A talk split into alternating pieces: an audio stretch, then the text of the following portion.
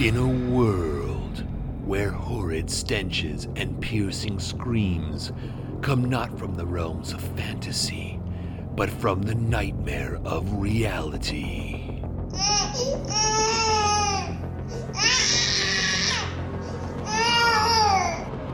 Come two heroes, bonded by love and the kind of desperation only parents can know. No! God, please, no! No! No! Behold, RPGs and Baby Makes Three, the greatest podcast in the history of all podcasts, by parents who have made a podcast about being gamers with a baby. Did I mention it's a podcast? Here are your hosts, Gretchen Hilmers and Rob Hessler.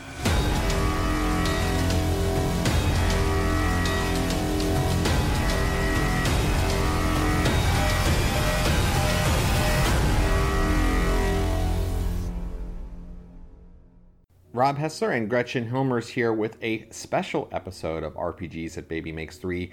We wanted to respond to a article that just recently came out. It was published on wired.com on December 31st of 2020 at 9 a.m. and it was called Dungeons, Dragons and Diversity by Matthew Galtz. And we took a look at it and had some pretty strong responses, I think. And then we ended up showing it to our gaming group and got even more strong responses. So we kind of thought it might be interesting to talk about this article, not just from our own personal perspectives, but also from the perspective of parents and sort of how we might look at this issue. So I'll kind of read the very beginning of it. This is sort of the tagline. It says Dungeons and Dragons has spent the past few years pushing a new era of diversity and inclusions but it's still got a lot of work to do. And just pulling a quote here from the first paragraph, it says Some of its concepts, evil races, descriptions of orcs and half orcs that mirror racist stereotypes, and the concept of racial disadvantages don't make sense anymore in a modern context. The game's publisher, Wizards of the Coast, knows that and is trying to move Dungeons and Dragons into the future, but many of its efforts seem half hearted and a lot of the work of making Dungeons and Dragons more inclusive has fallen to its fans. Now, we're going to talk about some of the specific things that it brings up in this column here, but Gretchen, kind of like what's your first immediate reaction having read this? What are some of the things that kind of stood out to you? I mean, I've always had some questions about some questionable things. So, something someone else also brought up that was very interesting was this concept of, you know, underground creatures, dark elves, uh, drow. They're always described as having black skin. And that always kind of rubbed me the wrong way because, scientifically speaking, they should be really pale and kind of have translucent skin. So I was always really confused why it had to go in that direction. Um, and, you know, I think that there are some things about D&D stereotype and race wise that have kind of stood out and rubbed me the wrong way, and I'm sure lots of other people, as well as sexism. And it's been, you know, it's D&D used to be kind of a sausage party. Let's just put it that way. Uh, a white dude sausage party. And well, you know, so this is interesting. And so you mentioned Drow, of course. And so there was a blog post that Wizards of the Coast put out in June of 2020. And they quote from that blog post in this article, throughout the 50-year history of D&D, some of the peoples in the game, orcs and drow being two of the prime examples, have been characterized as monstrous and evil, using descriptions that are painfully reminiscent of how real-world ethnic groups have been and continue to be denigrated. That's just not right, and it's not something we believe in. So, Wizard of the Coast is sort of thinking about this, at least in their public stance that you know they want to kind of reduce that. And they've done a few different things. So there are some issues here. For example they just recently released a curse of strahd revamped and yeah uh-huh. vampire. Yeah because vampires. Um, and it just came out and that of course is a re an update of curse of strahd which was one of the initial adventure modules for 5th edition Dungeons and Dragons, which was, of course, based on uh, the original Ravenloft adventure that came out for first edition Dungeons and Dragons, although there's been many, many along the way, and that was written by Tracy and Laura Hickman. So they also go into a number of other sort of issues, like within Strahd, for example, there are a race of figures called the Vistani, and they're kind of a traveling group that is akin to The Romani. the Romani, right? And so, yes, so they there is, you know, some stereotypes that are included within the module which draw a comparison between them and the real life Romani. And so there are some issues there. Um, the article also goes into a lot of detail about concerns over Oriental adventures and Asian cultures being Wait, and used. you know what's kind of funny about that is uh, a couple weeks ago you asked me if I would be interested in, in doing that campaign, and my immediate response is, well, as long as it isn't, it's not really exploiting the culture or you know too laden with stereotypes, and Right. then this comes out. Yeah, so it's interesting because Oriental Adventures, of course, came out in the mid 80s and it was written with nobody from Asian culture involved in it. And so it mixes and matches a number of different Asian cultural stereotypes, you might say. And there's a quote in here by Daniel Kwan, who was part of a panel that was concerning with Asian racial stereotypes in role playing games. And he's also one of the people who took part in writing a 5th edition hardcover module compilation called Unbreakable.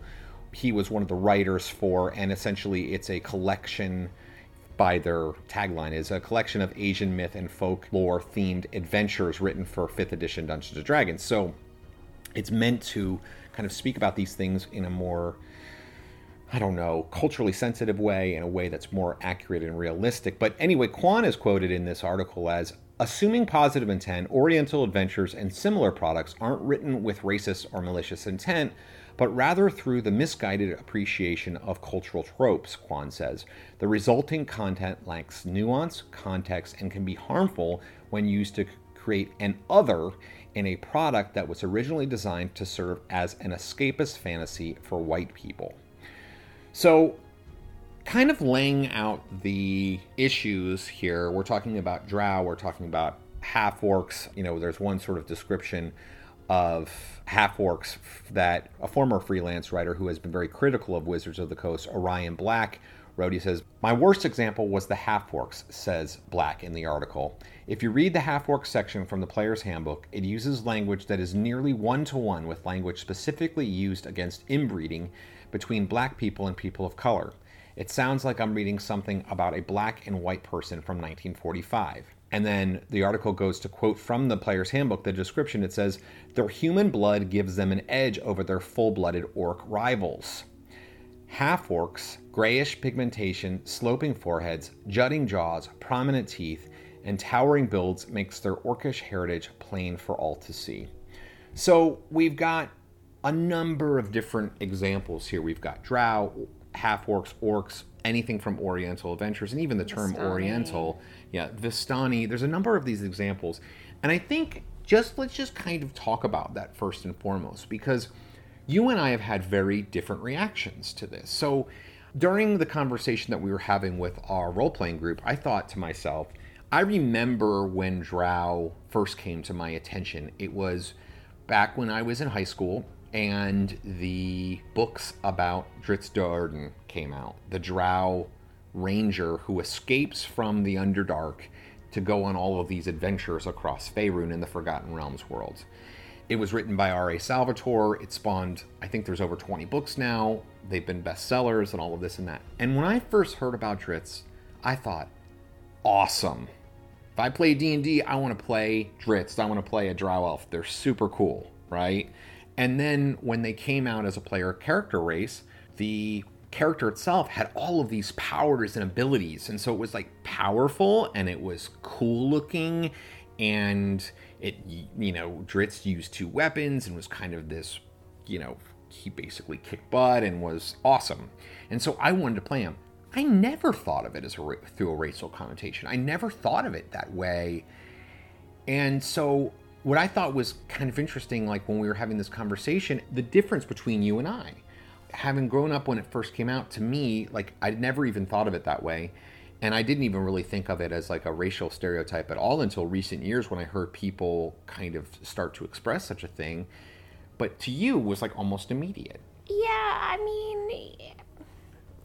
I don't really know why it stood out so quickly to me. Um, it just, it's, I've always had this question of what's good, what's evil, and this idea that white has always been associated with good and black is always associated with evil. It's just something that's always kind of bothered me and rubbed me the wrong way. Hmm. And, you know, I I just, maybe that's some of the atheist in me where I was always like, why is heaven connotated as, as white and hell is black and red? Like, I just, like, never, it always just felt wrong. Um, and so I think that as soon as you, you know, lead with this idea that this evil race is black, then it's like I, my alarm bells would go off. I think the concept of drow, yeah, awesome. Oh my god, so awesome. They sound so cool. Who wouldn't want to play it? But why do they have to be black? I just, I, I, I kind of also feel like there's not a lot of race necessarily attached to. I mean, as far as I know, I mean, are are dwarves all white? Well, no, I mean, so that's an interesting thing. So, like, but here's the thing when I just kind of talking about drow elves, and you're kind of mentioning this. Okay, why do they have to be black? So they're they're black skinned and they're evil, but in no other way do I really see any sort of racial stereotypes. It's not like that they have like caricatured black features like that are, that equate with Right. our current you know thing. And also as i mentioned they are powerful. They're not like a weak race or they're not a joke. You know what i mean? Like they're totally awesome. You know like they're now they are evil and they're kind of like considered to be inherently evil as far as a race goes but it's like i don't really see if they didn't have black skin would anybody think about race except for that we're kind of i don't know maybe we're we're more sensitive to talking about skin color and then the fact that when we talk about race we say the word race and during our conversation somebody brought up one of our gamers brought up it says well they should just say species Yeah. instead of race because like let's go to this comment by orion black about half orcs so you know he says it brings to mind the language used against inbreeding between black people and people of color and then the description from the player's handbook. When you juxtapose it with his comment is grayish pigmentation sloping foreheads jutting jaws prominent teeth and towering builds make the orcish heritage plain for all to see. Well when you juxtapose thinking about race and those words it sounds racist. But for me i think of orcs are a different species they are not human they are a different species, which is like monstrous. They're not humans. Whereas humans, there are light skinned humans and dark skinned humans. There is no differentiation made in D&D that like the human variant that is dark skinned is inferior to the human variant that is light skinned. Like there is no differentiation whatsoever. We're talking about in my mind the differentiation between human and mythical monster that doesn't actually exist. Yeah, but but let's let's look at that again though. So, uh, but let's use the case in point for elves, right? It doesn't really talk about skin pigmentation for elves that are not in the Underdark. You don't know what color they could be. They could be anything. But then it specifically says that the evil elves are black. So like why are we attaching specific skin tones to just an evil race? I think that that's a fair point, and I think that that's something that can be looked at. I guess I just, when I think about these things, I just don't really bring a lot of the racial stuff to it. You know, we've had in our games, you know, people of different color and and different. Our group is, you know, half women and half men. We're we're we're not a sausage party as you as you described it. You know, We've had some diversity, but I would say in general though that a lot of the players in our groups have been white. that's true. I would say that that's fair. But we well. also live in a town that I mean, living in the South, there is it's hard to break through those walls. But you know, if we were to be playing D and D in the DC area where we grew up, or in Los Angeles, our the racial makeup of our group would be totally different. I agree. You know, where I think that this article has a lot of, where I think that it's kind of its strength lies is with as Daniel Kwan described, where you're talking about if you look at some of these older d&d things like oriented adventures oriental adventures is a great example too because in a lot of ways it's like drow for me it's like oh awesome i want to play a ninja or i want to play a samurai or like a Wu Jen, you know, like a, a wizard, you know, what would be a wizard in, in, you know, in the Oriental Adventures umbrella. And of course, I'm just using the term Oriental Adventures because that's what it was actually called in the 80s. And I, I understand that's not really culturally appropriate now, but that's what it was called with the rule set at that time. So I'm using that term. That, like, w- the way that Daniel Kwan responds and this kind of update, which uses the culture in the right way because Oriental Adventures is specifically based on a certain type of cultural backgrounds. Like it's well, uh, several different, but it's Asian cultures that it's, It's based like a- on, it's right? An amalgamation, right? Right, right, right. So it's very specifically based on those. So like making sure you're getting that right if you're going to do that makes a lot of sense and getting the people who are going to be writing it to be from those cultural backgrounds makes a lot of sense. But I don't really necessarily think that that needs to happen when you're talking about a mythical fantasy race. Like I don't think that those are I, I think that Well, yeah, we you can, can't invite an orc over to be like, hey, yeah, dude, hey orc, how do you feel about this? yeah, I mean you can't they don't exist. So like what we're doing is extrapolating based on what we think and we there's a quote in here that I think it uses that uses this really a really good example in kind of puts it all together and it's talking about in the section about evil races a little bit further down. So it quotes Austin Walker and it says D&D 5th edition is a game about killing people, he says.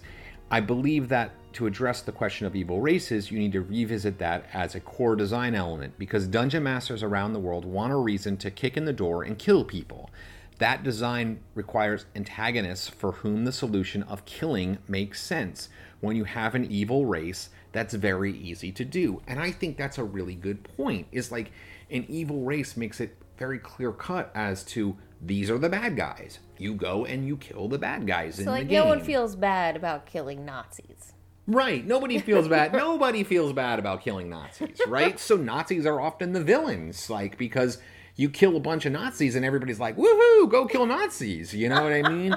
and so having races that are inherently evil makes that very easy because when you're sitting down at a game table, then you could kind of do that. Now, to be fair though, like we break those stereotypes and those norms in games all the time. Like I in my game, the Dragonlance game that I run, I had a group of hobgoblins oh, that were they had been evil but then they found these ancient books that told them about justice and law and ended up following this whole new code of this ancient civilization and picking it up and they took on law and they became good General and, Drek was awesome. yeah general drek was the name of the guy who was like the head back by him someday. maybe you will.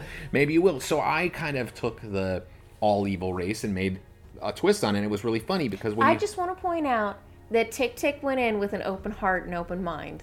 it was funny because in that particular game there is a character who is a knight of Solamnia, and a knight of Solamnia, and for those who don't know, in the Dragonlance is like a knight of pure good, and the group walk approaches and sees the hobgoblins. And she is ready to attack them. we ended the session there. The next session started off, and they surprisingly started talking. Yeah, and you because just Tick had this Tick just started talking to him. yeah, because like, hey, and they weren't up? they weren't evil, and so you had this whole conversation, and it broke a little bit of the mold and the stereotype of what hobgoblins are, and it was interesting. But it was my decision, and the fact is, is that because everybody thinks hobgoblins are evil, doing that switcheroo on you guys actually worked out really well. It was like because it was like there was an inherently evil race, and we could con- we could switch. It's kind of like Drizzt is exactly like that for Drow elves. Like because he's the good one, it's a contrast, and that's kind of what makes him an interesting character as far as it goes. But you know, I think that a lot of this too is that you know, I think it goes a little bit too far. Later down in the article, Orion Black goes on this, makes this quote, and I just really, I'm to just read it here and then I'll disagree strongly. Black, like Walker, identified the rules and structure of D&D as fundamental to the problem. Quote, there is this rule structure that is for this white cis guy, a power fantasy that is connected directly to the stereotypes that are a problem, they say.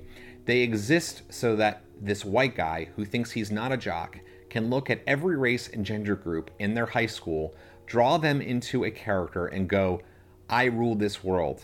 And that's what really hasn't changed. They think that even changing the things that are wrong would be an affront to that. That singular thing is so important, even though they continue to drift farther and farther away from that type of thinking. It's weird as hell. I couldn't disagree more with this. I mean, I understand that perhaps that was a thing back then, but I'm not trying a power game. Like, I'm not a power. This isn't a power fantasy and like me reliving like getting some sort of power in high school. Like, I, I just don't understand that. I mean, yeah, but you're you're kind of different in a lot of ways, and I think our generation is actually different in a lot of ways. But I think this is something that is rooted in an old truth. Yeah, but this is in Wired magazine. The kind of the number of people that are going to read this who are not gamers, who are going to think that this is the way that it is. It couldn't. This is wrong. I mean, you know, Right. I've I, I, have. see what you're, what you're saying. Yeah, I have, you know, personally played with hundreds of people. And this does exist, the way that it's described. But it is actually the exception. This is the stereotype. He is stereotyping right there. He is stereotyping that nerd rage, basically like role playing troll, which is not. It, it exists, but to my experience, But that at could least, be his truth. That's what he's experienced. perhaps that is his truth but i mean i don't know that's eh, you know as somebody who is involved in the gaming community and linked to many many many groups this is the definitely the exception not the rule and i would say in particular you know i'm seeing the biggest rise in gamers is women i mean i think that that's yeah, a we're huge coming out on top. huge thing. And actually, you know, I think that kind of brings me to one other topic I wanted to raise regarding this article is that it spends all of this time talking about racial issues and spends almost no time talking about the gender issues that D&D has, which I think are actually far more significant than the racial issues. And what is so funny is this article has a very attractive black woman in somewhat revealing clothes as like throughout the article. Mm-hmm. And I'm like, they almost in a way are using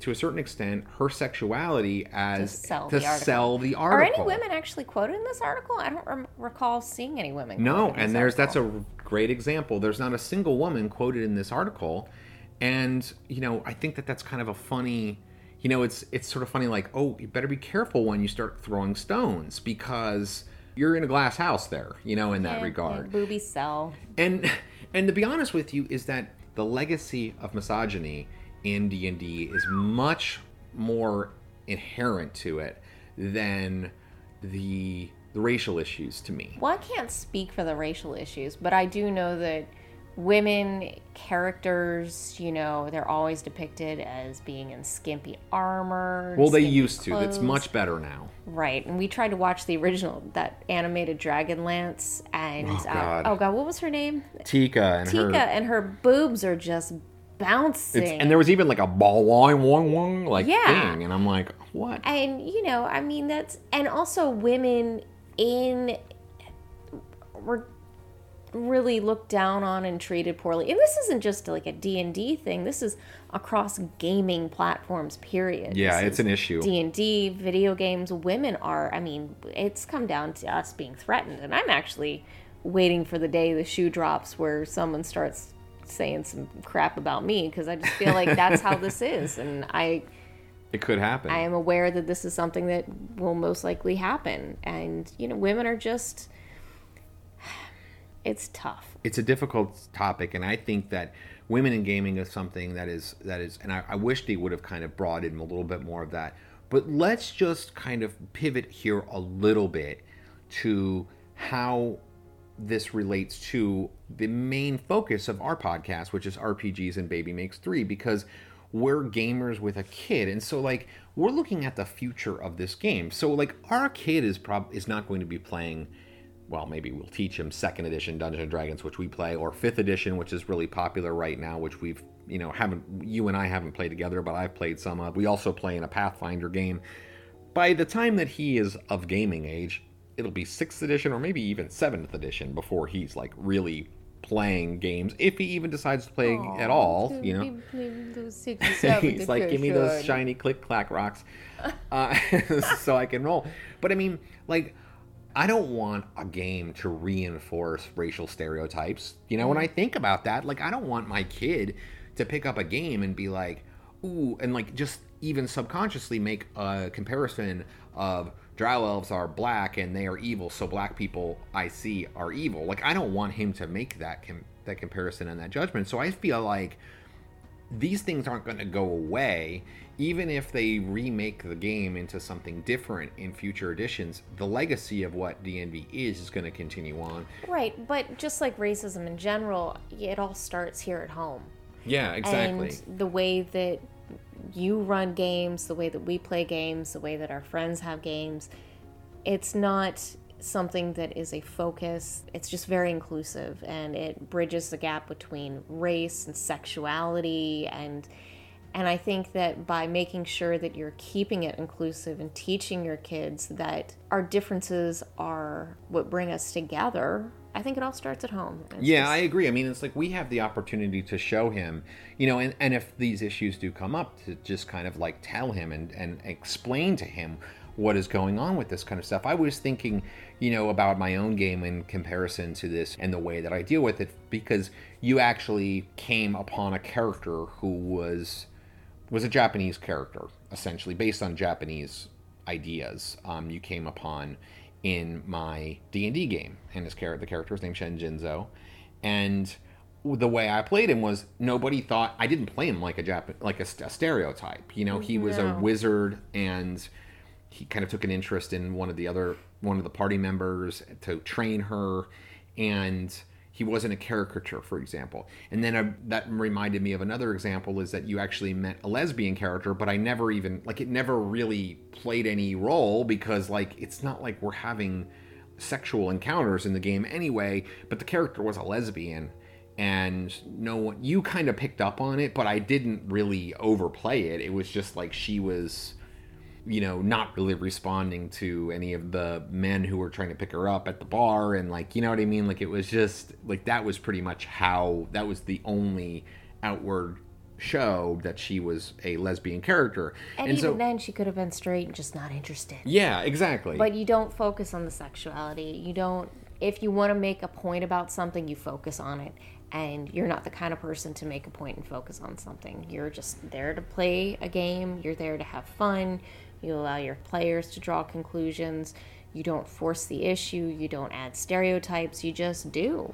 yeah. And I think your creativity is something that stands out. And it's um, Well, I think that's what you have to do when you're talking about characters that seem so close to, you know, our real life world that the line is kind of blurred and it makes you feel like you're talking about real world cultures and stuff. When you're in that circumstance, I feel like as a DM, it's kind of our responsibility to make them just people first. And they're not defined as caricature of fill in the blank, whatever that caricature might be, even if it's positive, like like Kwan was talking about in and the the old school Oriental adventures, which were not meant to be racist in that way, but they're they're caricatures. You know what I mean? And so like it gives a false representation of what the actual culture was. And I think that that's kind of important for us to do. And that's something that we can do as game masters.